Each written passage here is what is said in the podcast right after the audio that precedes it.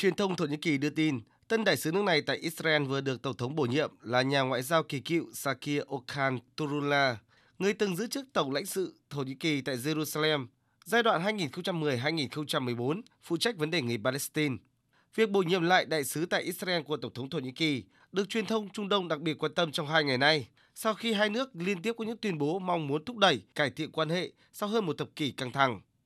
Đỉnh điểm tháng 5 năm 2018, Thổ Nhĩ Kỳ đã rút đại sứ tại Israel về nước, đồng thời trục xuất đại diện của Israel tại nước này nhằm phản đối hành động tấn công của quân đội Israel vào giải Gaza. Năm 2019, lãnh đạo Thổ Nhĩ Kỳ và Israel đã sử dụng những lời lẽ gay gắt nhất để chỉ trích nhau về nhiều vấn đề. Tổng thống Thổ Nhĩ Kỳ Tayyip Erdogan từng gọi Thủ tướng Israel lúc bấy giờ là ông Benjamin Netanyahu là kẻ chuyên quyền và giết hại trẻ em.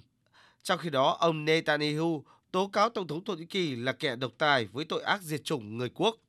Thế nhưng, quan hệ giữa hai bên đã đảo chiều từ năm ngoái dưới sự dẫn dắt của chính phủ Israel dưới thời liên minh Bennett Labis. Nhiều chuyến thăm và cuộc điện đàm cấp cao giữa hai bên đã diễn ra. Vào tháng 9 vừa qua, Thủ tướng Yair Lapid đã gặp Tổng thống Thổ Nhĩ Kỳ Tayyip Erdogan bên lề cuộc họp cấp cao thường niên của Đại hội đồng Liên Hợp Quốc. Đây là cuộc gặp đầu tiên giữa một thủ tướng Israel và nhà lãnh đạo Thổ Nhĩ Kỳ kể từ năm 2008. Vừa qua, Israel đã tổ chức cuộc bầu cử, tương lai sẽ có một chính phủ mới. Song Tổng thống Thổ Nhĩ Kỳ Tayyip Erdogan vẫn khẳng định.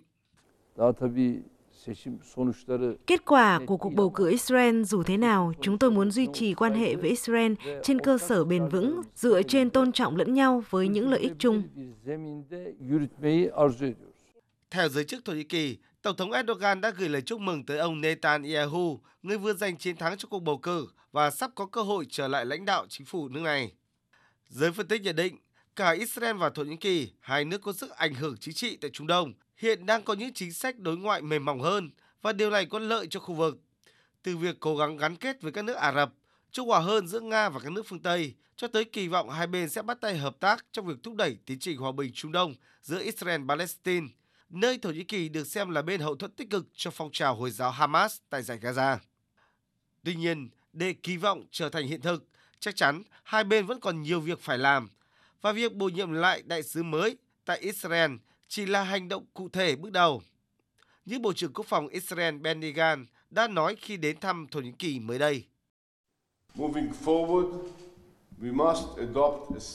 Trong tương lai, chúng ta phải áp dụng một cách tiếp cận ổn định và tích cực trong quan hệ của chúng ta, duy trì đối thoại cởi mở. Tôi đã hướng dẫn nhân viên của mình bắt đầu các thủ tục cần thiết để nối lại quan hệ hợp tác trên các khía cạnh khác nhau.